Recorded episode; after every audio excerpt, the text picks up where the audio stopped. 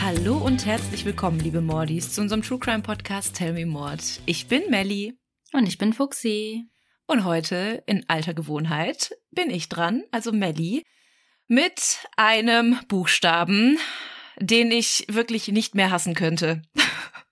Wie war die Suche nach einem Überthema? War sie vielleicht qualvoll? okay, die Überleitung hätten wir auch smoother hinkriegen können, aber ja, wirklich. Ey, jedes Mal sage ich, Mordis, bitte schickt uns Überthemen zu den schwierigen Buchstaben. Und was macht ihr? Ihr schickt uns nur Überthemen zu den einfachen Buchstaben, wo ich sowieso schon 30 Millionen andere Überthemen habe. Aber genau zu so einem Buchstaben wie Q kriegen wir natürlich gar nichts zugeschickt. Deswegen war die Suche tatsächlich, wie du sagst, sehr, sehr qualvoll. Und wie ihr euch wahrscheinlich da draußen denken könnt, ist qualvoll auch mein Überthema für heute. Und ich habe mich vor allem für diesen Fall heute entschieden, weil ich finde, dass genauso wie bei deinem Fall letzte Woche sehr viele sich wahrscheinlich damit identifizieren können ähm, und dieser Fall nicht nur für das Opfer qualvoll war, sondern auch für die Community, in der sie sich bewegt hat und auch für ihre Eltern nach der Tat. Wir sind heute mal wieder in Deutschland unterwegs, um genau zu sein in Dessau in Sachsen-Anhalt. Fuxi, kennst du Dessau? Sagt dir die Stadt irgendwas? Vom Namen, aber ich kann mhm. das gerade irgendwie nicht zuordnen, woher ich den Namen kenne. Mhm, genauso ging es mir auch, als ich den Namen gehört habe. Und dann habe ich gegoogelt und es ist herausgekommen, dass Dessau weltweit bekannt ist als die Heimat des Bauhausstils. Kennst du den Bauhausstil? ähm, aus der Architektur. Ja, genau. Mhm. Also mir würde das wahrscheinlich auch gar nicht sagen. Ich habe im Abitur Gestaltungs- und Medientechnik als Profilfach gehabt und da wurde es thematisiert. Wirklich nochmal ganz kurz zurück in der Geschichte. Äh, der Bauhausstil stammt aus dem 20. Jahrhundert und ich würde es jetzt ganz vereinfacht mal so erklären. Man kann es sich so vorstellen, wie die ganzen abstrakten Neubauten, die es heutzutage gibt. Jetzt werden wahrscheinlich ganz viele Architekten die Hände über den Kopf zusammenschlagen. Ich möchte hier nicht in die Design- oder Architekturgeschichte gehen. Aber es ist wichtig für den Fall, denn dieser Hintergrund führt dazu, dass hunderte internationale Studenten nach Dessau pilgern, um dort ihre Ausbildung noch das i-Tüpfelchen aufzusetzen. Hm. Also jeder Architekt oder Designstudent, der was von sich hält, der möchte gerne auch in Dessau studieren oder zumindest seinen Masterabschluss dort machen. Oder zumindest mal dort gewesen sein. Ja, genau. Einfach durch die Stadt laufen, schauen, wie hat der Bauhausstil die ganze Stadt geprägt. Da gibt's eine sehr bekannte Hochschule, die auch in diesem Fall eine sehr große Rolle spielen wird. Und ja, das ist der Grund, weshalb so viele Studenten in Dessau sind. Ganz vorne mit dabei sind vor allem chinesische Studenten. Unter ihnen ist die 25-jährige Yang Ji Li. Yang Ji Li kommt am 9. September 1990 in Henan, China auf die Welt. Sie ist das einzige Kind ihrer Eltern und wächst dadurch sehr behütet auf. Sie hat auch dadurch ein sehr, sehr gutes Verhältnis zu ihren Eltern. Ihr Vater ist Polizeibeamter und ihre Mutter Hausfrau.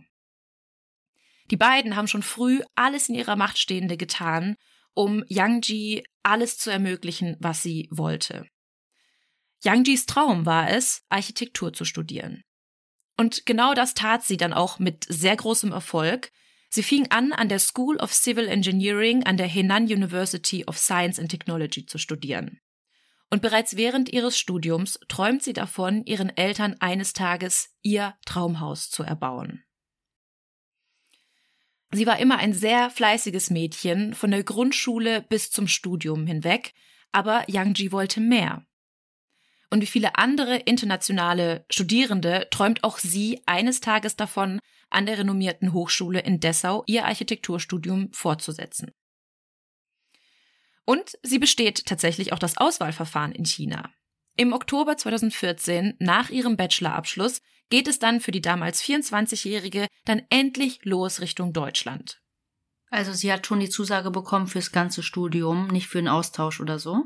Genau, fürs ganze Studium und sie bekommt sogar ein Stipendium. Hm. Das machen ihre Eltern natürlich dann noch stolzer. Für sie ist es zwar schwierig, ihr einziges Kind nach Deutschland gehen zu lassen, aber sie sind natürlich unglaublich stolz und freuen sich für Yang Ji. Hm. Und für sie war es dann auch nicht nur so ein Abenteuer. Es war für sie endlich so ein Schritt in Richtung Selbstständigkeit. Weil in China ist es auch so ein bisschen Tradition, dass du auch bei deinen Eltern leben bleibst, bis du verheiratet bist.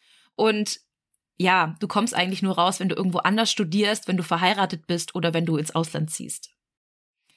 Sie bereitete sich monatelang darauf vor, besorgte Unterlagen, Papiere, besorgte sich ihr Visum, lernte auch schon fleißig die Grundlagen der deutschen Sprache und frischte auch ihr Englisch auf und dann ging es endlich los. Als sie dann im 8000 Kilometer entfernten Deutschland angekommen ist, merkt Yang Ji, dass sie zwar sehr weit weg ist von zu Hause, aber eigentlich ist sie nicht allein. Denn in Dessau angekommen, war sie ein Teil einer sehr großen Community von vielen hundert chinesischen Studenten und Studentinnen, die alle an der Hochschule studierten. Ich musste gerade dran denken, als ich mein Auslandssemester in Frankreich gemacht habe, habe ich im Wohnheim gewohnt, auf einem Flur, auch mit ganz vielen anderen Chinesen. Und die hatten wirklich so ihre eigene Community, haben abends immer zum gekocht. Also wir hatten alle eine Gemeinschaftsküche hatten dann auch schon ihren Reiskocher und alles aufgebaut. Und das haben sie auch alles so stehen lassen. Weil eigentlich musste man alle Sachen immer mitnehmen, aber die hatten so die Grundausstattung dort und weil sie jeden Abend gekocht haben, mhm. ähm, hatten sie da alles stehen und da musste ich gerade dran denken. So kann man sich das auch vorstellen tatsächlich. Also es ist in Dessau sowieso so, dass diese chinesische Verbindung eine sehr große Tradition an der Hochschule spielt und auch sehr gepflegt wird. Und dadurch gibt es dann halt auch sehr viele so chinesische WGs, wo dann wirklich nur Chinesen und Chinesinnen leben und die auch untereinander dann auch nur Chinesisch sprechen. Also es ist auch so, dass Professoren von Yang Ji erzählen, dass sie zwar sehr kommunikativ war und mit vielen Menschen ins Gespräch kam, aber sich dann doch lieber in ihrer kleinen Community, in ihrer Bubble aufgehalten hat, weil sie untereinander dieselbe Sprache sprachen, denselben Background hatten und ja, auch dasselbe Essen gegessen haben. ich glaube, sowas verbindet halt am allermeisten. Was Yang Ji auch sehr ausmacht, ist, dass sie sehr diszipliniert ist. Also einerseits in ihrem Studium, aber auch im Privaten.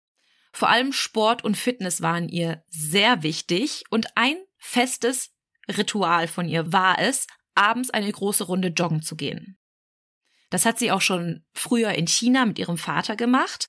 Und abends ist hier auch ein sehr gutes Stichwort, denn sie ist wirklich nur abends gejoggt, wenn die Sonne weg war. Denn tagsüber war das Risiko zu groß, dass die Sonne die Haut bräunt und dadurch Muttermale entstehen. Ich dachte, du sagst, weil sie so busy war. ähm, kann auch sein, aber ich glaube, es hatte eher den Grund, zumindest war es auch so in den Quellen, ähm, dass ja eine helle Haut in China oder allgemein im Asiatischen als Schönheitsideal gilt. Und Yang Ji ist dabei auch sehr, sehr große Joggingstrecken gelaufen. Also ich weiß nicht, ob ich das fast jeden Abend hingekriegt hätte. Also sie ist fast täglich anderthalb bis zwei Stunden unterwegs gewesen, was ich schon echt krass finde. Hm, jeden Tag. Mhm, genau. Also sie hat wirklich nur ein paar Mal ausgelassen, wenn sie anderweitig busy war, aber ansonsten ist sie wirklich immer gelaufen. Hm. Ihre Route ging dabei über die Johannesstraße, in der sie lebte, durch die Hausmannstraße in Richtung Friedensplatz und Anhaltisches Theater Richtung Stadtpark. So machte sie sich auch am 11. Mai 2016 wie so regelmäßig auf den Weg, um ihrem Joggingritual nachzugehen. Gegen 21.30 Uhr lief sie los. Der Abend war noch sehr mild für einen Maiabend und Yang Ji trägt nur ein weißes T-Shirt und eine schwarze Jogginghose. Ihre Haare hat sie zu einem Pferdeschwanz zusammengebunden. Als sie um 21.33 Uhr gerade mal 30 Meter von ihrer Wohnung entfernt ist, wird sie von einer Frau angesprochen. Diese wirkt total verwirrt und verzweifelt und versucht mit Händen und Füßen mit Yang Ji zu sprechen, aber Yang Ji versteht kaum Deutsch und sie versteht eigentlich nur, dass die Frau irgendwie Hilfe braucht und folgt ihr zur grauen Holztür, aus der sie herauswinkt. Nach diesem Abend wird Yang Ji aber nie wieder gesehen. Wir müssen jetzt aber erstmal ein bisschen zurückspringen. Sebastian ist 20 Jahre alt. Ein großer, muskulöser Mann mit einem Hipsterbart und sehr durchdringendem Blick. Er ist ein Mann, der immer bekommt, was er will. Das war aber nicht immer so.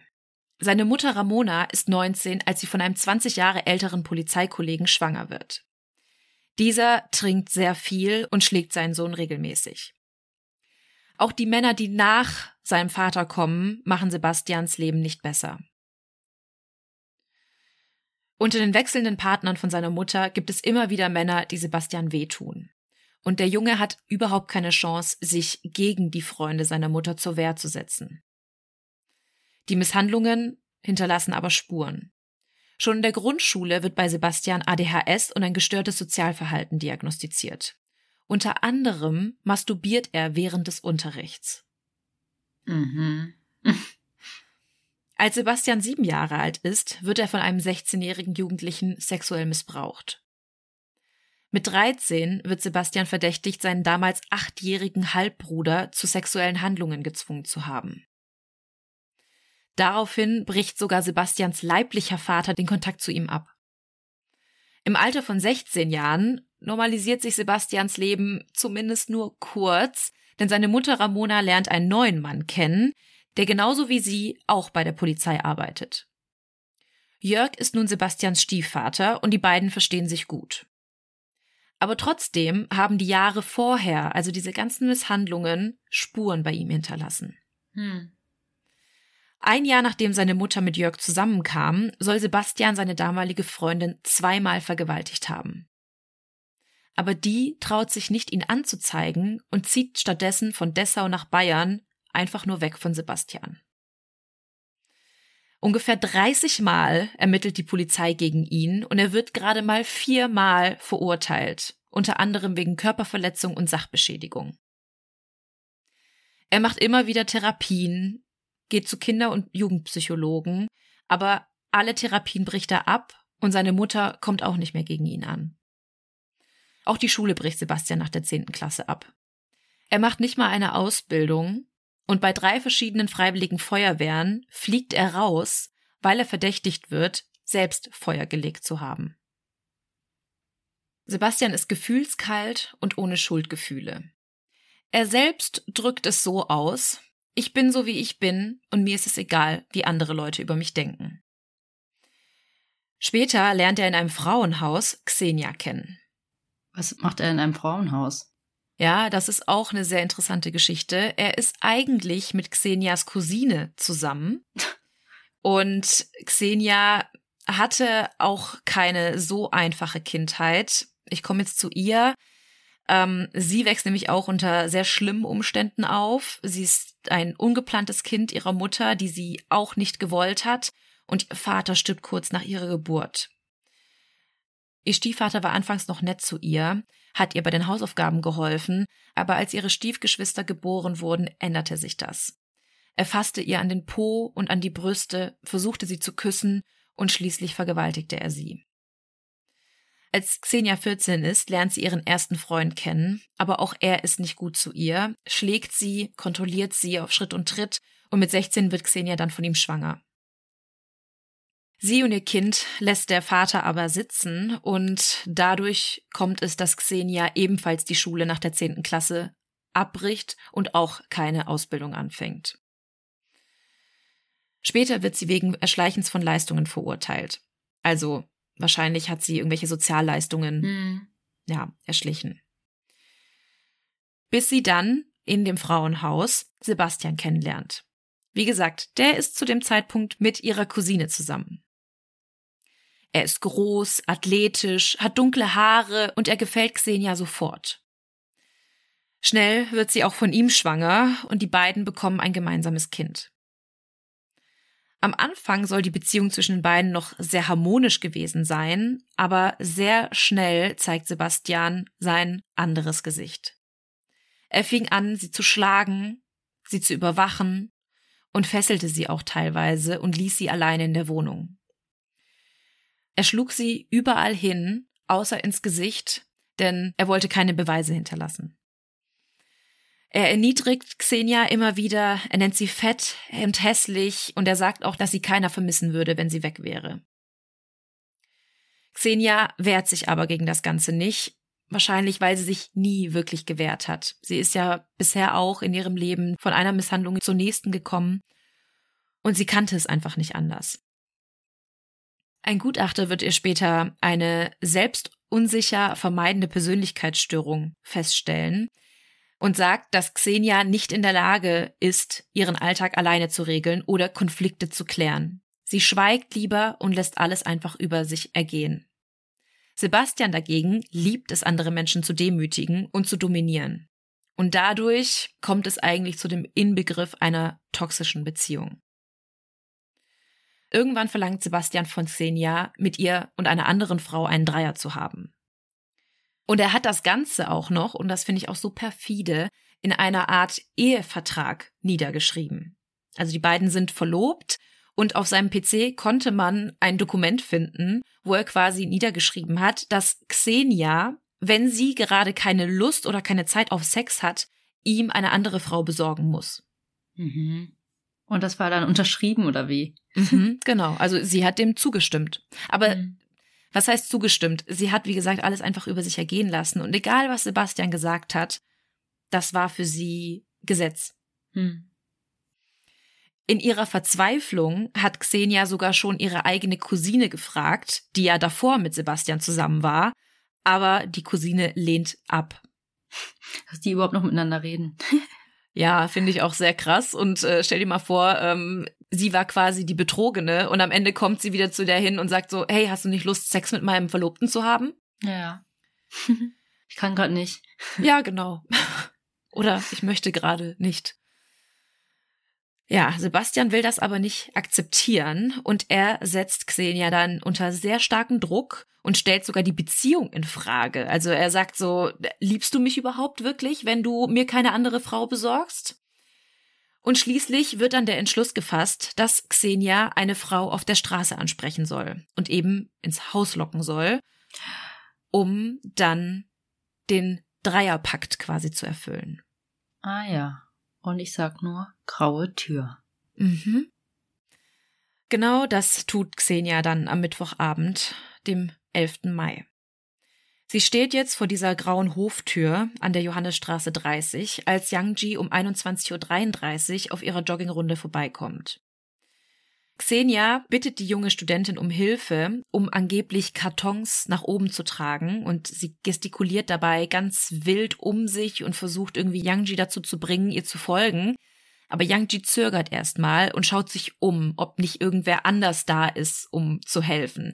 Wie gesagt, sie versteht die Sprache nicht so richtig, sie weiß nicht, was sie von ihr will, aber sie denkt sich nichts dabei. Die Frau sieht harmlos aus und ja, wenn sie gerade Hilfe braucht, dann kennt Yang Ji es auch nicht anders, außer einfach auszuhelfen. Hm. Also folgt sie ihr zu der grauen Holztür. Aber hinter der Tür wartet schon Sebastian auf sie. Kaum reingekommen, stürzt er sich von hinten auf die zierliche Yang Ji. Er überwältigt sie und schleppt sie in eine leerstehende Wohnung im ersten Stock des Hauses. Die liegt direkt unter der Wohnung, in der er und seine Verlobte Xenia mit den beiden Kindern leben. Man könnte jetzt natürlich hoffen, dass irgendein Nachbar das ganze Chaos und die Schreie mitbekommen muss, aber Xenia und Sebastian sind mit den beiden Kindern die einzigen Bewohner des Hauses und niemand kann die Schreie ihres Opfers hören. Hm. In der leeren Wohnung steht lediglich ein Tisch, ein Stuhl und ein Sofa. Und Sebastian fängt sofort an, Yang Ji auf jede vorstellbare Art und Weise zu missbrauchen und zu schlagen. Immer wieder schlägt er auf die junge Frau ein und er genießt es richtig, Macht in diesem Moment auszuüben. Xenia ist erstmal einfach nur dabei. Sie soll auch mitgemacht haben, aber irgendwann ist ihr das auch alles zu viel und sie geht nach oben, um sich um die beiden Kinder zu kümmern. Sebastian macht in der Zwischenzeit weiter. Irgendwann kommt Xenia wieder nach unten und aktiviert auf ihrem Handy den Google-Übersetzer und versucht so mit Yang Ji zu kommunizieren. Sie fragt sie aus, ob sie alleine leben würde, ob sie unter Geschlechtskrankheiten leiden würde und ob ihre Freunde die Polizei rufen würden. Yang Ji kann aber zu diesem Zeitpunkt nicht mehr wirklich antworten. Sie ist von oben bis unten mit blauen Flecken und Blut übersät und ihr ganzes Martyrium und ihre Qualen sollen drei Stunden lang angedauert haben. Sie wird von Sebastian mehrfach missbraucht und immer und immer wieder geschlagen. Als Sebastian endlich von ihr ablässt, ist sie so schwer verletzt, dass er denkt, dass sie tot sein muss oder sowieso bald sterben wird. Also lässt er sie einfach erstmal in der leerstehenden Wohnung liegen. Erst gegen 2.30 Uhr in der Nacht schauen Sebastian und Xenia das nächste Mal nach ihr. Und ab hier gehen die Geschichten ein bisschen auseinander. Die Ermittler gehen davon aus, dass Yang Ji zu diesem Zeitpunkt noch gelebt haben muss. Das konnte man anhand der Ermittlung des Todeszeitpunkts feststellen. Aber Xenia sagt später vor Gericht aus, dass Yang Ji zu dem Zeitpunkt schon tot war. Vielleicht dachte sie das auch nur, weil sie sich einfach nicht mehr rühren konnte. Hm. Muss sich vorstellen, was für unfassbare Schmerzen sie gehabt haben muss. Und sie lag einfach nur da, sie konnte sich nicht bewegen, sie konnte nicht mehr sprechen, sie hat kaum noch geatmet und ja, da kann man schon denken, dass sie eventuell schon tot war. Sie soll Sebastian dann gefragt haben, warum er sie umgebracht hat, und er soll gesagt haben, weil ich's kann. Xenia und Sebastian rollen nun gemeinsam Yangjis Körper in einer Mülltonne durch das leerstehende Hinterhaus und werfen sie einfach aus dem Fenster in den Hof und lassen sie hinter einem Dixie-Klo liegen. Mhm. Aber dann war doch klar, dass man sie irgendwann findet, oder? Es war eigentlich absolut klar, dass man sie finden muss. Es gibt jetzt so ein paar Tatsachen, die das Ganze etwas verzögert haben. Aber dass sie gefunden wird, war eigentlich Fakt. Also eigentlich war es ziemlich dumm, sie dort abzulegen. Und was die sich dabei gedacht haben, können die beiden später auch nicht wirklich sagen. Ich glaube, ja. es war einfach so eine Kurzschlussreaktion, dass sie den einfachsten Weg genommen haben, um sie loszuwerden und irgendwie die Schuld von sich zu schieben. Dazu kommen wir gleich auch noch. Aber ja, also was musst du denken in diesem Moment, wenn du sie da einfach rauswirfst? Als ob sich das Problem dann einfach in Luft auflöst vor allem hatte ich ganz andere Gedankengänge, als du gesagt hast, Rollen, dachte ich, okay, Teppich, wir sind jetzt bei der mhm. Mafia. Mhm. Mhm. Und dann hieß es Mülltonne, dachte ich, ah, noch klüger, da kann man sie ja durch die ganze Stadt rollen, irgendwo ja, hin. Theoretisch. Und dann ja. sagst du aus dem Fenster, hä? Ja, ja, das macht überhaupt keinen Sinn. Das wird ihnen aber auch nachher zum Verhängnis, dass sie die Leiche so nah am Haus abgeladen haben. Mhm. Ich meine, sie war ja jetzt auf ihrer Joggingstrecke und sie kehrt ja irgendwann zurück und sie hat ja da ihre Freunde, ihre Community in ihrem Wohnheim, oder? Ja, genau, in der WG hat sie gewohnt. Und da muss sie ja irgendwann jemand vermisst haben. Ja, am selben Abend merkt das tatsächlich noch keiner. Wie gesagt, ist sie ja erst um halb zehn losgegangen zum Joggen. Das mhm. heißt, dass ihre Mitbewohner mit ihr ohnehin nicht vor halb zwölf, zwölf gerechnet haben. Und viele waren zu diesem Zeitpunkt auch schon im Bett und haben nicht darauf geachtet, ob sie jetzt nach Hause kamen. Aber als sie dann am nächsten Morgen immer noch nicht da war, machten sie sich schon sofort große Sorgen. Weil Yang galt als sehr zuverlässig und es kam eigentlich nie vor, dass sie einfach mal nachts weggeblieben war. Das mhm. kannten sie nicht von ihr. Das, das war auch einfach nicht Yang Ja, oder wenn am nächsten Tag Uni ist oder so, dass sie einfach nicht hingeht. Mhm, genau, das kam auch absolut nicht vor. Aber da sich die chinesischen Studenten in Deutschland noch nicht ganz so heimisch gefühlt haben und Angst hatten, zur Polizei zu gehen, weil, wie gesagt, sie sprachen kein bis sehr schlechtes Deutsch und hatten Angst, dass sie nicht ernst genommen werden würden, gingen sie also erstmal zu ihrem Professor Rudolf Lückmann.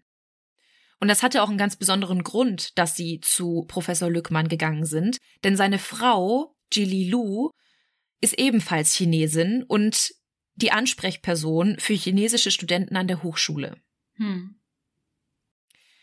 Professor Lückmann fragt dann erstmal die Studierenden, wo Yang Ji denn normalerweise joggen gegangen ist, nur um mal abzuklären, wo man nach ihr suchen könnte. Hm. Aber als die Studenten dann sagten, dass sie häufig in den Stadtpark gingen, war er sofort alarmiert. Denn Professor Lückmann wusste, dass dort im Juni 2000 ein 39-jähriger Mosambikaner von Neonazis zusammengeschlagen wurde und drei Tage später an seinen Verletzungen starb. Seine Angst war es, dass Yang Ji ebenfalls Opfer eines rassistischen Überfalls geworden ist. Hm. Gemeinsam mit den Studierenden geht er dann zur Polizei und diese nehmen auch die Vermisstenanzeige direkt sehr ernst. Und es dauerte nicht mal eine Stunde, bis die Polizei eine Großfahndung ausruft. Die Beamten suchen sofort mit Hundertschaften nach der vermissten Yang Ji und es wird auch weit über die Joggingstrecke hinaus gesucht. Sogar Hubschrauber mit Werbebildkameras kommen zum Einsatz, um auch die gesamte Umgebung zu durchsuchen. Wenn man sich da vorstellt, dass sie einfach nur wenige Meter von ihrer eigenen Haustür verschwunden ist, ja, dann hätte man das Ganze vielleicht viel früher aufklären können. Während der Suchaktion gehen dann aber schon die ersten Berichte durch die Medien und die Angst in der Bevölkerung wird auch sehr, sehr groß. Außerdem versuchen die Ermittler das Handy von Yang Ji zu orten. Um 21.45 Uhr an diesem Donnerstag, also am Tag nach ihrem Verschwinden, lockt sich das Handy auch ganz kurz in einem Funkmasten in der Nähe ihrer Wohnung ein. Also hatten viele jetzt noch Hoffnung, dass es noch ein Lebenszeichen von ihr gibt, weil ja, da war ja kurz dieser Empfang da. Also ich gehe auch davon aus, bevor sie zum Professor gegangen sind, haben sie auch versucht, sie anzurufen und das Handy mhm. war aus. Genau, zu diesem Zeitpunkt war das Handy aus und dann hat es sich an dem Abend aber mhm. kurz eingeloggt. Aber auch 24 Stunden später gab es immer noch kein Zeichen von ihr. Am Freitag, dem 13. Mai, also zwei Tage nach ihrem Verschwinden, gegen 8.45 Uhr, ist dann ihr Handy wieder kurz eingeschaltet. Die Beamten rufen dann an und nach endlosem Klingeln meldet sich dann plötzlich eine männliche Stimme. Oh Gott. Der Polizist am anderen Ende der Leitung fragt dann, wer dran ist, aber es wird sofort wieder aufgelegt. Danach wird das Handy auch nicht mehr eingeschaltet. Zwei Stunden danach, gegen 11.10 Uhr, macht ein Bereitschaftspolizist, der bei der Fahndung teilgenommen hat, dann die grauenvolle Entdeckung. In dem Hinterhof der Hausmannstraße, hinter einem Dixie-Klo, unter einem Nadelbaum, liegt eine übel zugerichtete, halbnackte Leiche. Der Fundort nicht mal 100 Meter von ihrer Wohnung entfernt. Zuerst weiß man aber nicht, ob es sich bei der gefundenen Leiche auch wirklich um die verschwundene Yang Ji handelt. Denn ihr Gesicht war so schlimm zugerichtet, dass man nicht erkennen konnte, um wen es sich handelte. Am Abend desselben Tages klingelt dann bei der Familie Lee im 8000 Kilometer entfernten Henan das Telefon. Jili Lu, also die Betreuerin der chinesischen Studierenden an der Hochschule, rief die Eltern von Yang Jili an. Sie erzählte den Eltern von dem Fund der Leiche und dass die Ermittler zu diesem Zeitpunkt versuchen, mithilfe von DNA die Identität von der Toten herauszufinden. Vater Lee schweigt aber sehr lange am Telefon. Seine Frau hingegen fängt an zu schreien. Jetzt beginnen für die Familie drei Tage voller Angst und Verzweiflung und manchmal auch etwas Hoffnung, denn bis zum Schluss haben sie gehofft, dass es sich bei der Toten nicht um Yang Ji handelt. Hm. Aber als dann am Montag, dem 16. Mai, dann das DNA-Ergebnis kommt, steht eindeutig fest. Die Tote hinter dem Dixie-Klo ist Yang Ji Lee. Die Ermittler stellen sich jetzt die Frage, wer in einer so belebten Straße eine Leiche versteckt. Versteckt. Also, in genau. Anführungsstrichen. Genau, in Anführungsstrichen, weil die liegt halt wirklich hinter einem Dixie-Klo. Stell dir das mal vor. Du willst einfach nur pinkeln gehen und dahinter liegt einfach ein toter Mensch. Ja, aber nicht nur das wir reden nicht von einem Dixie-Klo irgendwo am Wald, sondern mitten in einer Wohngegend.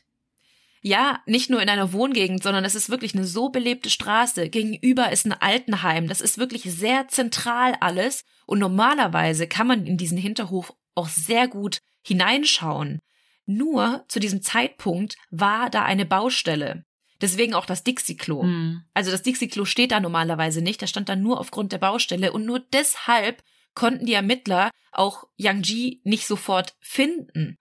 Also man würde zwar glauben, dass die sofort die ganze Umgebung erstmal durchsuchen, aber wir kommen jetzt gleich dazu, warum das nicht geschehen ist und warum die Ermittler erstmal viel weiter weggesucht haben, als einfach direkt um ihr Haus herum. Was man aber feststellen konnte, ist, dass der Auffindeort nicht der Tatort gewesen sein kann, denn dort war viel zu wenig Blut. Und eigentlich könnte man jetzt vermuten, dass auch die Ermittler davon ausgehen, dass der Täter in der Nähe gelebt haben könnte. Weil nur Menschen, die dort auch lebten, wussten, dass da die Baustelle war, dass man nicht so gut in den Hinterhof hineinschauen konnte, oder der Täter kannte einfach die Gegend sehr, sehr gut. Das wäre zumindest für mich die naheliegendste und einfachste Erklärung gewesen. Hm.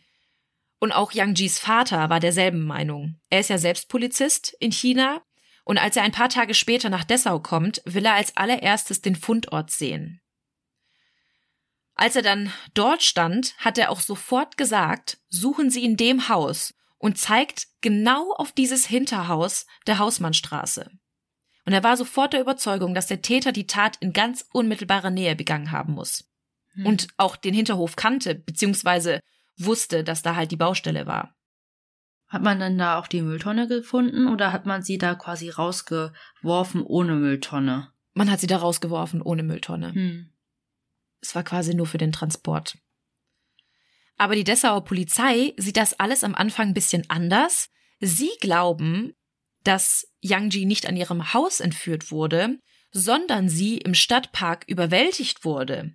Die Täter mit ihr aus der Stadt gefahren sind, sie dort umgebracht haben und dann wieder zurück in die Stadt gebracht haben, wo sie dann hinter dem Dixie-Klo abgeladen wurde. Also eine super umständliche Erklärung, wie sie dort hingekommen ist. Zu durchdacht. Ja, irgendwie, weiß ich nicht. Einfach nur, weil da vor ein paar Jahren jemand im Stadtpark getötet wurde, sind die halt auch direkt irgendwie davon ausgegangen. Für Yangjis Vater war das aber völlig unverständlich. Also er war nach wie vor der felsenfesten Überzeugung, dass das nicht so gewesen ist und dass der Mord viel näher geschehen sein musste. Yangjis Eltern erzählen später auch, wie schwer es für die beiden war, in Dessau zu sein. In einem Interview sagen sie später, Dessau ist die reinste Hölle für uns gewesen.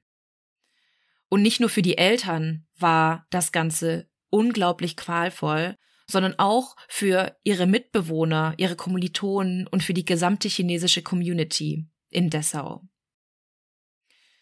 Die Hochschule ist ja sehr gut vernetzt und hatte bis dahin auch einen sehr guten Ruf in China, aber durch diesen Fall wuchs nun das Misstrauen. Sogar die chinesische Botschaft rät chinesischen Studierenden zu diesem Zeitpunkt ab, nachts alleine rauszugehen.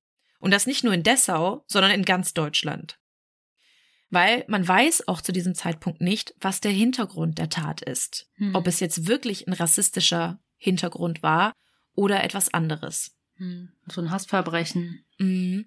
Ja, oder halt ein Sexualdelikt, was es ja auch im Endeffekt war, aber man wusste noch nicht, was bei der Obduktion rauskam. Hm.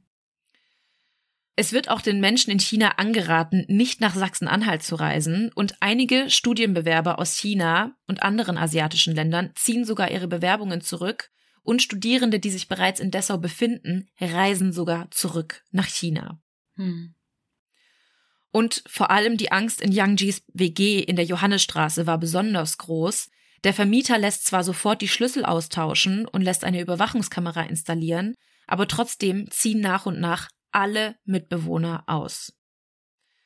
Vor allem, weil man aus einem der Fenster aus der Wohnung auf den Hinterhof schauen kann, wo Yang gefunden wurde.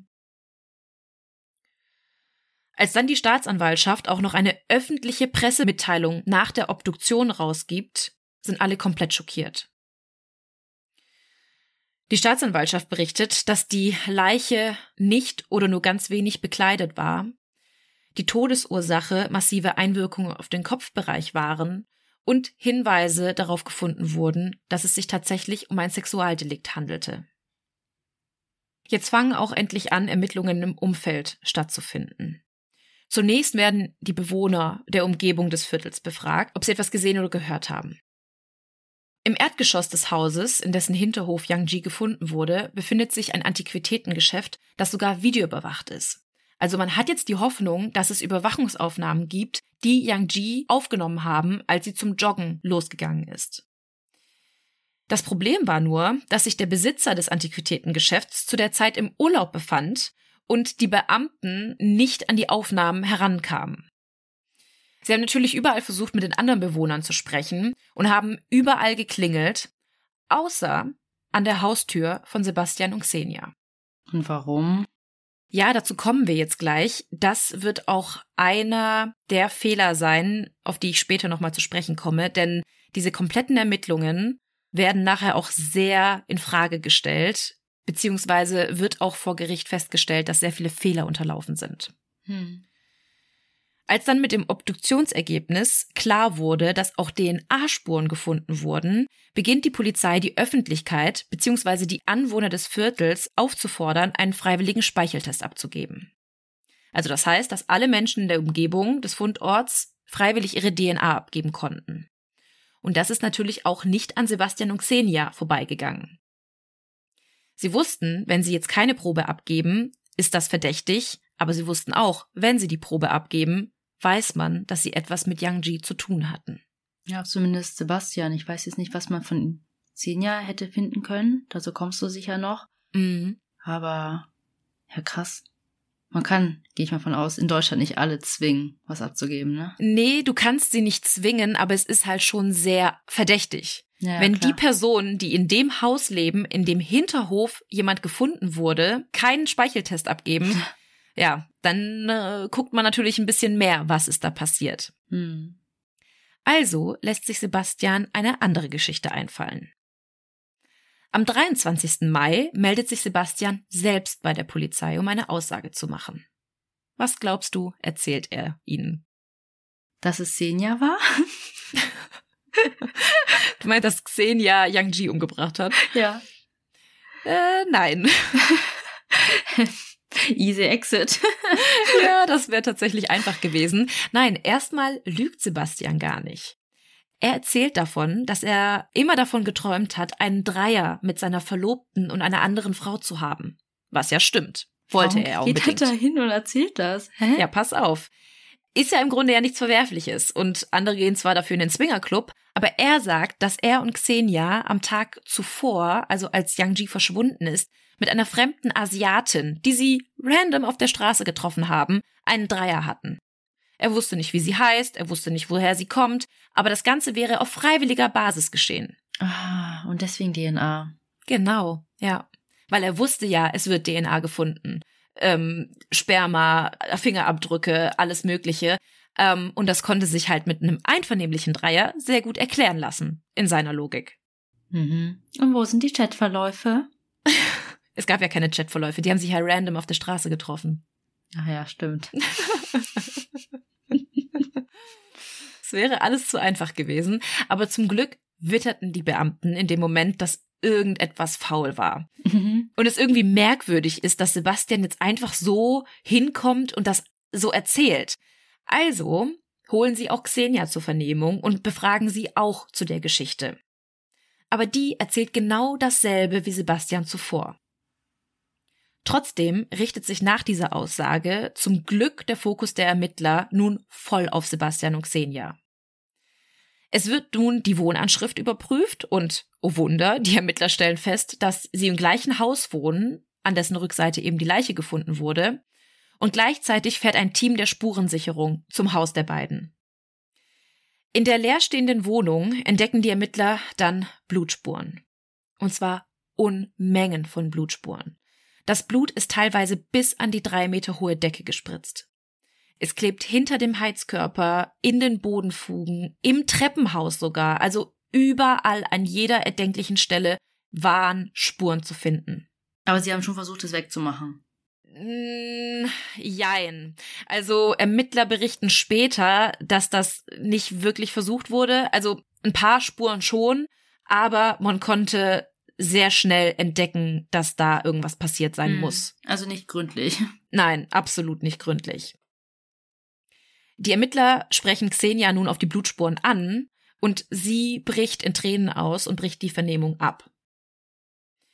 Sie und ihr Verlobter Sebastian kommen noch am selben Tag in Untersuchungshaft. Und kurze Zeit später finden die Ermittler heraus, dass die DNA-Spuren an der Leiche von Yang Ji tatsächlich von Sebastian und Xenia stammen. Und was jetzt auch einen richtig komischen Move von der Staatsanwaltschaft finde, ist, dass jetzt auch noch die Aussage von Sebastian und Xenia veröffentlicht wird. Also die Aussage, wonach es sich um einen spontanen, einvernehmlichen Dreier gehandelt haben soll. Für die Eltern von Yang Ji ist das jetzt ein richtiger Schock und sie wissen, dass das überhaupt nicht zu Yang Ji passt. Also sie war einfach nicht so sexuell aufgeschlossen und ein Dreier, das passt auch überhaupt nicht zu ihr. Sie wissen, dass ihre Tochter das niemals einvernehmlich gemacht hätte. Hm. Die Eltern waren auch sehr traditionell und von der chinesischen Kultur geprägt und für sie war es einfach unvorstellbar. Und vor allem, dass man sowas auch noch gegenüber der Öffentlichkeit äußert, obwohl die beiden eigentlich unter Mordverdacht stehen in dem Moment. Trotzdem zu erzählen, dass es ein einvernehmlicher Dreier gewesen sein soll. Das hat mich dann auch kurz an den Fall vom Internetkiller erinnert. Denn da war das Opfer ja auch ein chinesischer Student und auch für die Eltern war es sehr, sehr schlimm, als dann herauskam, dass es sich um ein Sexualverbrechen handelte. Ja, ich musste auch dran denken, weil du hast da auch gestartet und dann warst du plötzlich bei ganz anderen Menschen. Mm. Und durch diese ganzen öffentlichen Statements der Staatsanwaltschaft wurde der Fall in Deutschland auch immer größer. Also der hat in Deutschland schon sehr hohe Wellen geschlagen, aber vor allem in China wurde sehr viel darüber diskutiert. Man kann auch sagen, dass der in China für mehr Aufmerksamkeit gesorgt hat als in Deutschland. Es gab etliche chinesische Medien, die darüber ausführlich berichtet haben und sehr großen Anteil genommen haben an dem Schicksal der Eltern. Und es hat wirklich sehr lange auch alle Schlagzeilen in China bestimmt. Aber das war nicht das einzige Mal, dass Polizei und Staatsanwaltschaft in diesem Fall in der Kritik standen. Natürlich wird jetzt auch der Background von Xenia und Sebastian überprüft und sie stellen fest, dass ihnen nicht nur Sebastians Anschrift sehr bekannt vorkommt, sondern auch sein Nachname. Warum? Ja, nicht weil er schon zahlreiche Straftaten vorher begangen hat, sondern weil Sebastians Mutter im selben Polizeirevier arbeitet. Ah ja.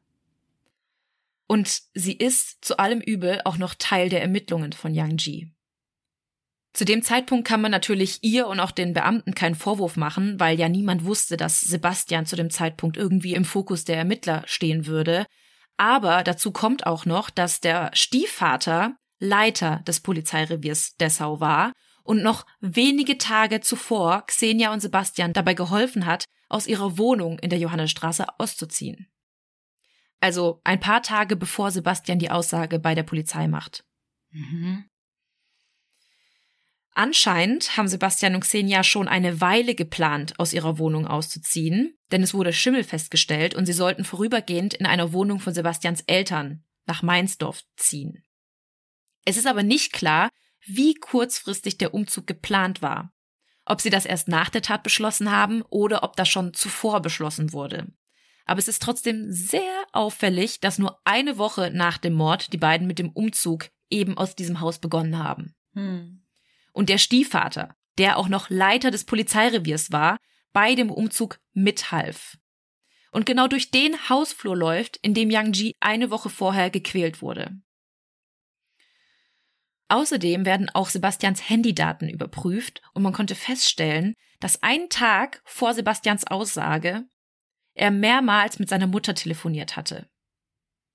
Er hat ihr scheinbar erzählt, dass er Sex mit einer unbekannten Asiatin hatte und seine Mutter wusste ja von dem Fall. Sie hat ja an dem Fall gearbeitet und sie hat scheinbar ihrem Sohn dann sofort geraten, am nächsten Tag zur Polizei zu gehen.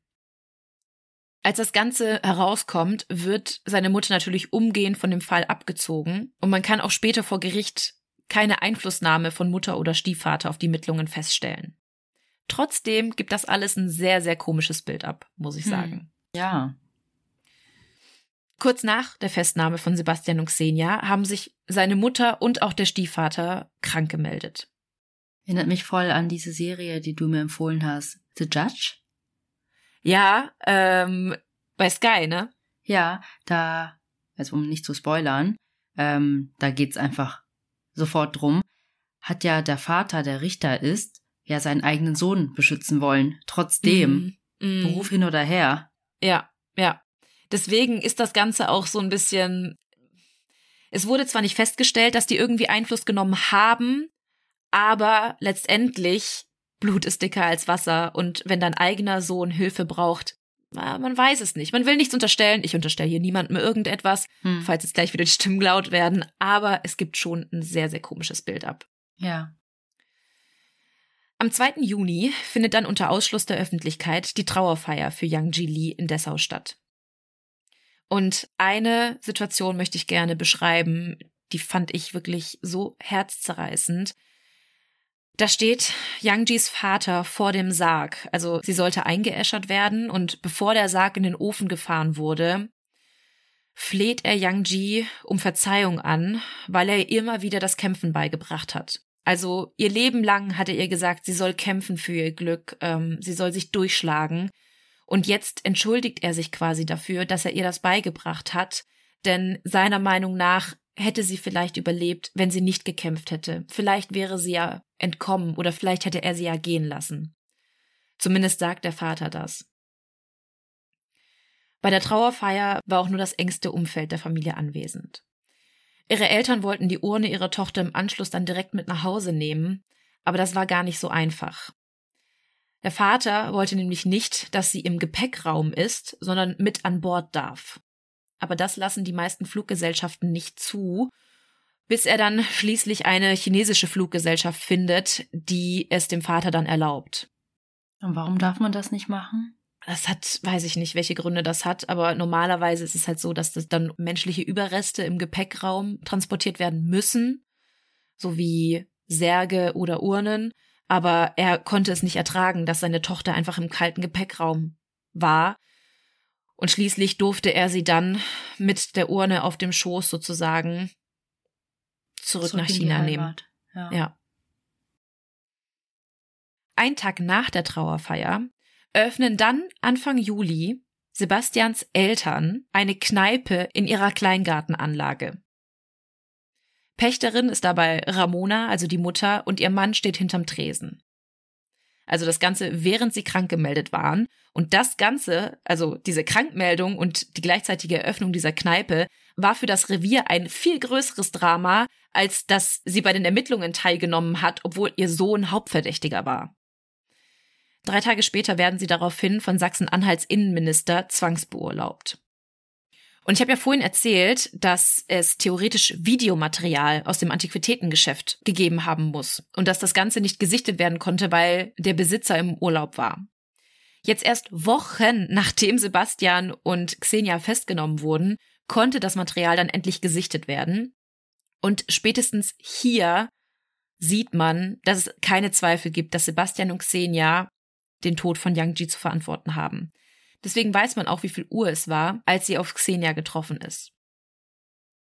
Man sieht auf dem Videomaterial sogar, wie Sebastian mitten in der Nacht nochmal um das Haus geht, wahrscheinlich um nochmal zu checken, ob man Yang Ji wirklich nicht von der Straße aus sieht. Ein halbes Jahr nach der Tat, am 26. November 2016, beginnt im größten Saal des Landgerichts Dessau der Prozess gegen Sebastian und Xenia. Etliche Schaulustige, Freunde, Kommilitonen und Nachbarn von Yang Ji drängen sich vor den Gerichtssaal, denn jeder will einen Blick auf das sogenannte Killerpärchen erhaschen. Sebastians Verteidigungsstrategie bzw. die seiner Anwälte war, zu den Vorwürfen zu schweigen. Das hat er im Grunde auch bis zum Prozessende durchgezogen, aber es gab eine Situation, wo er sich quasi so ein bisschen verraten hat Nämlich als ein Polizeibeamter eine Aussage gemacht hat, die Sebastian nicht gefiel, wurde er plötzlich super aggressiv und hat den Beamten angefahren. Und da hat man gemerkt, wie aggressiv er in bestimmten Situationen sein konnte. Aber sonst hat er überhaupt keine weiteren Aussagen gemacht. Xenia würdigt er während des Prozesses keines Blickes. Xenias Strategie war eine ganz andere denn sie erzählt ganz ausführlich über die Tatnacht. Sie gibt sich vor Gericht sehr geständig und schildert den Ablauf der Tat komplett. Also auch das, was ich vorhin erzählt habe, wie Sebastian Yang Ji überwältigte und wie er sie missbrauchte, sind alles Xenias Aussagen. Also Sebastians Sicht der Dinge kennt man gar nicht. Es ist trotzdem ja sehr schwer nachzuweisen, in welcher Art und Weise und aus welchem Antrieb heraus Xenia selbst an der Tat beteiligt war. Letztlich hat sie sich während des kompletten Prozesses eigentlich selbst als Opfer von Sebastian dargestellt. Und ich habe ja vorhin schon gesagt, dass auch Gutachten von den beiden erstellt wurden. Und ein Gutachter sagt über Xenia aus, dass sie eine abhängige Persönlichkeit hat und dass sie selbst in U-Haft noch so stark von Sebastian unter Druck gesetzt wurde durch Briefverkehr, dass sie erstmal gar keine Aussage machen wollte. Erst durch Gespräche mit einer Mitinsassin soll sie sich dann doch innerlich so ein Stück weit von ihm gelöst haben und dann doch umfangreich ausgesagt haben. Vom eigentlichen Mord will sie anscheinend nichts mitbekommen haben, denn laut ihrer Aussage soll die junge Chinesin noch gelebt haben, als sie sie zum letzten Mal gesehen hat. Erst in der Nacht habe ihr Sebastian dann gesagt, dass er Yang Ji getötet habe, und dann soll sie ihm geholfen haben, die Leiche nach draußen zu bringen. Als dann die Staatsanwaltschaft und die Nebenklage nachfragen und mehr über ihre Rolle bei dem Mordfall wissen wollten, beginnt Xenia dann heftig zu weinen und bricht ihre Aussage erneut ab. Viele Prozessbeobachter finden ihre Aussage dann nicht besonders glaubhaft, aber die Vorsitzende Richterin Uda Schmidt glaubt ihr. Das Urteil gegen Xenia ist auch für viele dann eine Riesenüberraschung und für Yang Jis Eltern auch ein riesiger Schock. Am 4. August 2017 verurteilt das Landgericht sie wegen sexueller Nötigung in einem besonders schweren Fall zu einer Jugendstrafe von fünf Jahren und sechs Monaten. Hä? Wie alt war sie? Sie war knapp über 20. Aha. Also ja. Also, ich weiß, aber ja, also die Begründung des Gerichts war, dass sie nicht vorbestraft war, dass sie kleine Kinder hatte und durch das Gutachten wurde ihr eine abhängige Persönlichkeit diagnostiziert. Und es hieß, dass sie einfach so stark von Sebastian unter Druck geraten ist, dass man sie dadurch nach Jugendstrafrecht verurteilen kann. Mhm. Weil man sagte auch, dass sie eigentlich eigenständig gar keine Entscheidungen treffen konnte, dass sie gar nicht dazu in der Lage war. Man hat ja dann auch den Vertrag gefunden, ne, auf seinem Laptop und so. Mhm, genau. Bei Sebastian war das Ganze ganz anders. Da kommt der Gutachter zu dem Schluss, dass er empathielos ist, gefühlskalt und keine Schuldgefühle oder Reue zeigt. Es wird auch keine verminderte Schuldfähigkeit bei ihm festgestellt und die Hauptschuld an dem Mord sieht das Gericht eindeutig bei ihm. Er wird zu einer lebenslangen Haftstrafe mit Feststellung der besonderen Schwere der Schuld verurteilt. Das heißt, dass er nicht nach 15 Jahren Haft eine vorzeitige Entlassung beantragen kann. Außerdem müssen die beiden 60.000 Euro Schmerzensgeld an Yangjis Familie zahlen. Sebastian bestreitet auch bis heute, die Tat begangen zu haben und sitzt auch noch in einer JVA in Sachsen-Anhalt. Xenia hat es geschafft, sich während der Haft von Sebastian zu trennen und sie hat Ende des Jahres 2021 ihre Strafe abgesessen. Währenddessen hatte sich ihre Mutter um die zwei Kinder gekümmert. Vor dem Nadelbaum, unter dem Yang Ji gefunden wurde, steht heute ein Strauch mit weißen Rosen, der an sie erinnern soll meine, du hast ja schon angedeutet, dass das Urteil für Senja sehr frustrierend für die Eltern war. Und wie war das jetzt ähm, mit Sebastians Urteil? Also mit Sebastians Urteil waren sie eigentlich zufrieden, aber das mit Xenia hat sie halt total schockiert. Mhm. Die Eltern haben den Prozess als Nebenkläger begleitet und für die beiden war das keine gerechte Strafe. Weil Klar, sie haben ihre einzige Tochter verloren. Für sie wird wahrscheinlich keine Strafe gerecht gewesen sein. Aber dass sie nach Jugendstrafrecht verurteilt wurde und gerade einmal fünfeinhalb Jahre Haft bekommen hat, das war für sie unvorstellbar. Für sie kam das halt überhaupt nicht mit ihrem Gerechtigkeitsverständnis zusammen. Hm. Klar, sie haben auch in China ganz andere Strafen als in Deutschland, aber sie waren vor allem sauer auf das deutsche Rechtssystem und haben auch komplett daran gezweifelt. Ja, und dann, du hast ja schon gesagt, die Untersuchung, die Ermittlungen, die auch so ein bisschen ähm, ja, in Frage gestellt worden sind. Genau, also sie sagen, da ist einfach super viel schiefgelaufen und es hätte einfach vieles ganz anders laufen müssen. Ähm, ich komme jetzt auch noch mal ganz kurz dazu, welche anderen Fehler noch begangen worden sind, die ich jetzt nicht genannt habe. Ähm, aber noch mal ganz kurz zu Yang Jis Eltern. Hm. Also man kann sich vorstellen, dass sie bis heute nicht wirklich hinweggekommen sind über den Tod ihrer Tochter. Wie vorhin auch schon gesagt, haben sie später noch mal Interviews gegeben und sie sagen halt, dass sie Deutschland oder Dessau mit der reinsten Hölle vergleichen, was ich halt schon krass finde. Aber vielleicht eine kleine positive Geschichte zum Schluss zu den Eltern. Ähm, ihre Eltern haben tatsächlich nochmal Nachwuchs bekommen, Zwillinge. Und sie haben auch bis heute noch sehr engen Kontakt zu dem Professor Lückmann und seiner Frau. Die haben sogar Weihnachten zusammen verbracht und Professor Lückmann und seine Frau haben sie auch dort in China besucht und sie versuchen auch ein einigermaßen normales Leben zu führen. Ja, obwohl sie halt auch sagen, dass es eigentlich unmöglich ist. Hm. Ein Jahr später findet noch eine Gedenkfeier in Dessau statt, um an Yang Ji zu gedenken, und es wird ein Abschiedsbrief von den Eltern an Yang Ji vorgelesen, in dem steht, wir schreiben diesen Brief schon seit langer Zeit und müssen doch immer wieder aufhören, weil das Papier durch unsere Tränen durchnässt ist. Wir können nicht mehr klar denken. Ja, also man kann sich ja vorstellen, wie das ist, sein einziges Kind zu verlieren. Hm. Ja, auf jeden Fall. Ich meine, sie haben jetzt noch mal Kinder, aber das holt ja nicht die andere Tochter zurück. Nee, absolut nicht. Ja, und jetzt noch mal ganz kurz zu den Fehlern bei den Ermittlungen. Das Krasse ist, Dessau kam mir nicht nur bekannt vor aufgrund des Bauhausstils, sondern es gibt noch eine andere sehr prägnante Schlagzeile, die mit Dessau in Verbindung steht. Und vielleicht kennen ein paar Mordis da draußen auch diesen Fall. Nämlich geht es dabei um genau das Polizeirevier, von dem ich jetzt heute die ganze Zeit gesprochen habe. Vielleicht kennst du den Fall auch. Ist aber nicht das, was du vorhin schon erzählt hast, oder? Mit dem Mann aus Mosambik, der da zusammengeschlagen wurde?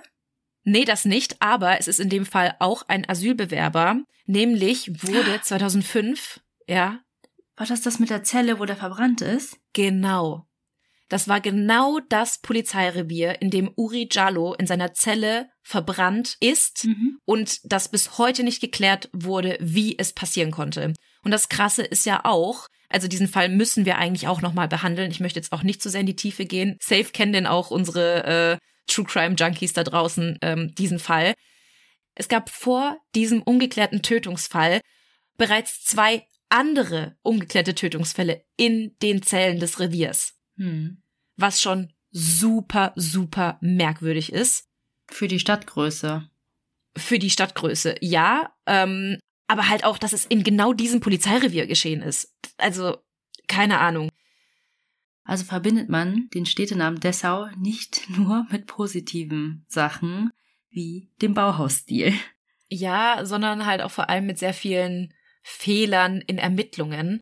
Und jetzt nochmal zu zwei weiteren gravierenden Fehlern, denn was Yangjis Vater auch sehr schnell aufgefallen ist, als sie nämlich nach Dessau kamen und im Zimmer ihrer Tochter waren. Das war quasi nachdem die Polizisten schon da waren, nachdem das Zimmer schon durchsucht wurde, nachdem geschaut wurde, findet man irgendwelche Hinweise, wo sich Yangji aufhalten könnte, fand ihr Vater ihr Tagebuch in ihrem Zimmer.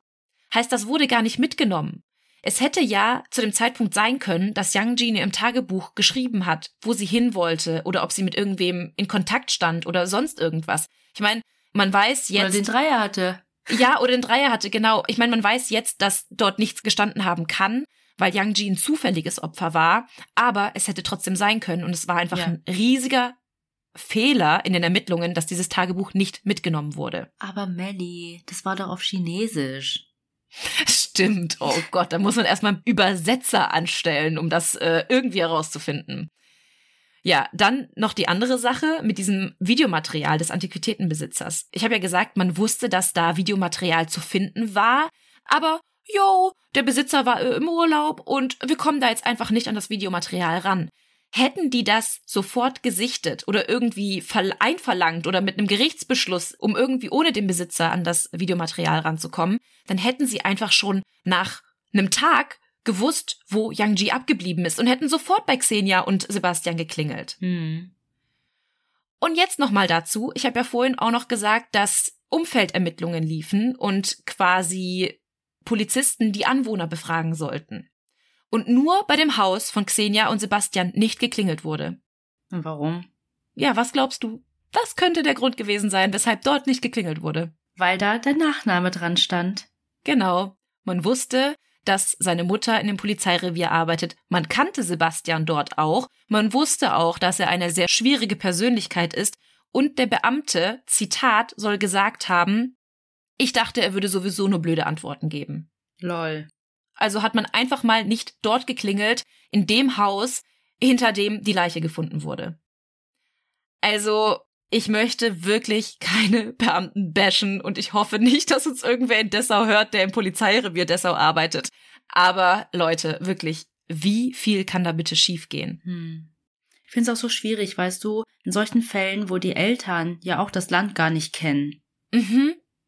Was die auch alles für einen Aufwand betreiben müssen, hierher zu kommen, einen Übersetzer zu haben. Klar, es gibt diese Betreuerin aus der Uni, aber trotzdem auch diese ganzen aufgesetzten Schreiben, Staatsanwaltschaft, auch was du gesagt hast, diese Statements, die es online gab.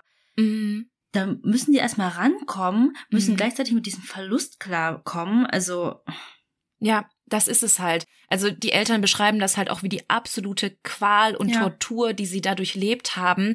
Dieses öffentliche Statement der Staatsanwaltschaft, dass das einfach so rausgegeben worden ist, ähm, dass Sebastian und Xenia gesagt haben, ja, das war ein einvernehmlicher Dreier, das wurde nicht mal in Frage gestellt, das wurde erstmal einfach veröffentlicht. Wie Mhm. kommst du auf so eine Idee? Und als die Eltern das gehört haben, sind die aus allen Wolken gefallen, weil die müssen erstmal damit klarkommen, dass ihre Tochter tot ist. Und dann kommen auch noch solche Sachen an die Öffentlichkeit, die die Öffentlichkeit auch überhaupt nichts zu interessieren haben. Selbst wenn es einvernehmlich gewesen sein soll. Who cares? ja. Ich stelle mir das extrem schwer vor, weil sie haben zwar gesagt, nein, das passt nicht zu unserer Tochter, aber vielleicht gab es doch noch einen ganz kleinen Teil in ihnen, der gesagt hat, vielleicht doch. Mm, Und dann auch so Ja. eine gewisse Scham vielleicht dann auch noch mit reingespielt hat, keine Ahnung. Ja. ja, absolut, absolut. Boah, ey, krasser Fall. Ich muss aber zugeben, als du gesagt hast, Kuh, wie qualvoll, weil ich dich ja kenne, Melly, habe ich noch Schlimmeres erwartet.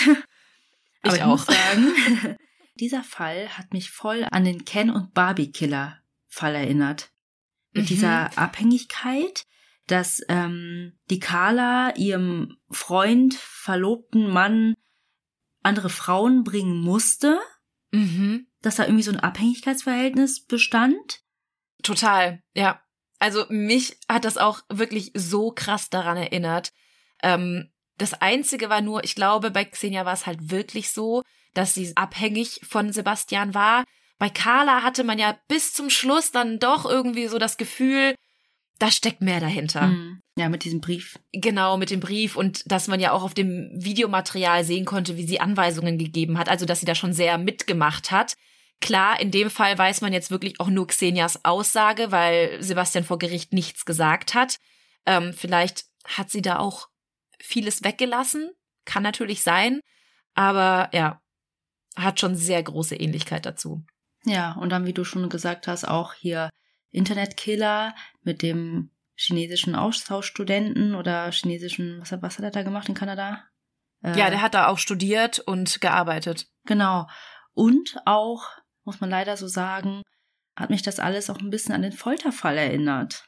Mhm, Nicht ja. unbedingt, weil die asiatisch waren, sondern auch diese Tortur, dieses Stundenlang. stundenlange, ja. Mm, mm. Und du liegst da und sie wusste ja auch nicht, kommt sie jetzt frei? Überlebt sie?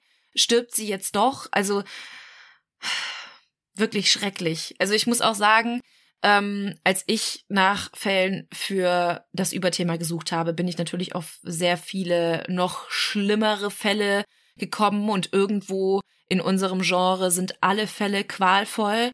Aber ich fand es bei diesem Fall einfach auch so krass, weil es nicht nur für das Opfer so schlimm war, sondern einfach auch für die Eltern dann danach, dieses Nachtatverhalten auch der Täter und auch für die komplette Community dort in Dessau, weil man wusste ja auch tagelang erstmal nicht, war das ein rassistischer Anschlag oder was war der Hintergrund der Tat? Die ganze chinesische Community hat sich unsicher dort gefühlt. Die hatten alle Angst, die hatten Panik, dass ihnen sowas passieren könnte. Und ja, auch bis heute muss man sagen, dass die Hochschule nicht mehr so einen guten Ruf in China hat wie damals noch. Hm.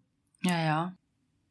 Vielleicht hierzu dann auch noch ein kurzer Nachtrag zu unserer letzten Folge PW Panama. Ich habe ja ganz oft gesagt, hey, dieser Trail gilt als ungefährlich, ähm, allgemein, es war ja tagsüber. Und dann hat uns ein Mordi oder eine Mordi unter ein Bild bei Instagram geschrieben, dass man sich mal von dem Trail die Google-Rezensionen durchlesen soll. Dass Mhm. da wirklich auch Leute geschrieben haben, wie unheimlich das ist. Ja, stimmt, habe ich auch gelesen. Irgendwie auch, dass das mit Organhandel in Verbindung Mhm, stehen soll genau. und keine Ahnung. Also es ist schon. Äh, Das Bild ändert sich dann. ja, genau.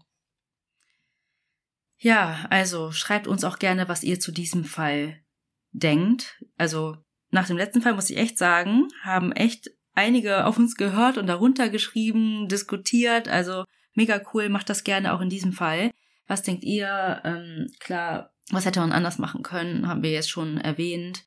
Ähm, vielleicht kommt ihr aus Dessau oder kennt jemanden ähm, oder kanntet ihr den Fall schon? Schreibt uns das gerne einfach unter die Kommentare. Das lesen wir immer gerne. Und jetzt versuche ich mit der Rubrik wie immer uns ein bisschen aus dieser bedrückenden Stimmung rauszuholen. Dieses Mal hat uns eine Heldentat per E-Mail erreicht, nämlich von Kiki. Ich muss sagen, ich weiß nicht, ob du männlich, weiblich oder divers bist, das hast du hier nicht geschrieben, aber liebe Grüße Kiki. Und dieser Mordi, sage ich einfach mal, schreibt. Die Heldentat ähnelt der Heldentat aus eurem Fall Ovi Olympiastar.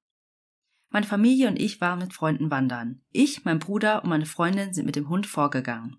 Wir kamen dann an einen Fluss und der Hund wollte trinken, fiel aber ins Wasser. Meine Freundin ist direkt hinterhergesprungen und fasste ihren Hund an seinem Halsband. Mein Bruder und ich liefen an dem Ufer entlang, um zu versuchen, sie wieder hochzuziehen. Doch dann hörte das Ufer plötzlich auf und wir mussten nochmal zurückgehen, um weiterzukommen. In Klammern, als wir davor am Fluss ankamen, fuhr eine kleine Familie auf Mountainbikes weg. Klammer zu. Kurz bevor mein Bruder und ich endlich meine Freundin erreicht hatten, konnte sie sich und ihren Hund an einem Ast festhalten. Der Vater, in Klammern nehme ich mal an, der Mountainbiker, kam kurz vor uns an und konnte unsere Freundin und ihren Hund rausziehen. Er hatte wahrscheinlich unsere Schreie gehört und war deswegen alarmiert. Das ist vor ein paar Jahren passiert und wir waren alle noch sehr jung. Ich kann das schlecht einschätzen, aber wir waren vielleicht um die neun Jahre alt. Vielleicht waren wir sogar jünger. Ja, und am Ende schreibt Kiki noch, übrigens habe ich mir gerade die Folge PW Panama angehört. Ich fand sie sehr spannend. Ihr habt von mir eine 5-Sterne-Bewertung auf Spotify bekommen. Zwinker. Ach, war das die Mail, wo da noch eine zweite hinterherkam mit Liebe Grüße Kiki? Ja, stand aber auch schon in der E-Mail-Adresse tatsächlich drin. Ah, okay, das fand ich nur so lustig. Ich sehe nur so, hä, zwei E-Mails? Ups, Ja. vergessen. Ich liebe ja Heldentaten mit Tieren und vor allem mit Hunden. Ihr wisst es. Also schickt uns immer gerne Heldentaten davon zu, aber natürlich auch jede andere Heldentat. Ähm, das könnt ihr uns natürlich gerne wie Kiki per E-Mail schicken an tellmemordpodcast@gmail.com oder ihr schreibt uns einfach bei Instagram eine Direct Message. Da heißen wir auch Tell Me More Podcast. Aber ihr könnt nicht nur das tun, ihr könnt uns auch bewerten, überall, wo ihr uns hört. Und uns in unserem virtuellen Coffeeshop ein kleines Trinkgeld dalassen. Darüber freuen wir uns sehr. Wir haben uns tatsächlich mit dem Geld letztens ein neues Kabel gegönnt. Und den Link zu Kofi und zu unseren Werbepartnern findet ihr in den Show Notes oder bei Instagram in der Bio. Ja, dann kommen wir nächste Woche wieder zum nächsten Buchstaben. Fuxi, du weißt, du bist nicht bei S dran. Ey, fast Zeit verschwendet, Lebenszeit. Das Lustige ist, Fuxi dachte, sie wäre in diesem Alphabet beim Buchstaben S dran und ich war total geschockt, weil ich schon so lange für diesen Fall recherchiere, den ich bei S erzählen möchte. Und ich war in dem Moment so, mir ist, glaube ich, die komplette Farbe aus dem Gesicht gewichen, weil ich dachte so, fuck. Ja, aber gut, dass du dich hinterfragst, statt dass du mich hinterfragst. aber ich bin nächste Woche dran mit R. Ja. Da bin ich auch schon sehr gespannt. Ich weiß auch noch nicht, welches Überthema es ist. Vielleicht lasse ich mich einfach wieder überraschen. Genau. Das musst du auch wieder irgendwoher haben. Ich glaube, das war irgendeine Werbung. Keine Ahnung. Und ich kenne sie mal wieder nicht. Müll in meinem Kopf, der dort nichts zu suchen hat, aber auch nie abgeholt wird.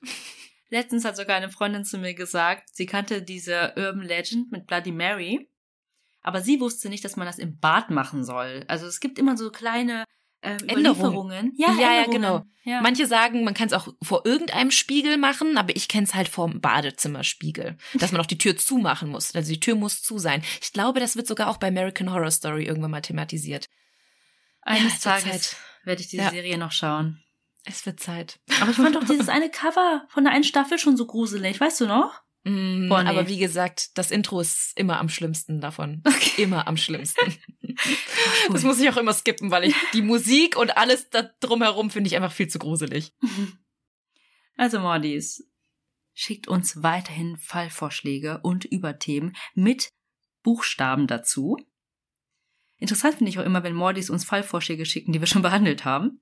Mhm. Könnt ihr Dennis Rader machen? Hm, ja, könnten wir. BTK. Nein. Schreibt uns gerne. Und bis dahin bleibt uns nur noch zu sagen, was wir immer sagen. Wir hoffen, ihr habt Lust auf mehr bekommen. Oder Moormord. Und bis zur nächsten Woche. Tschüss.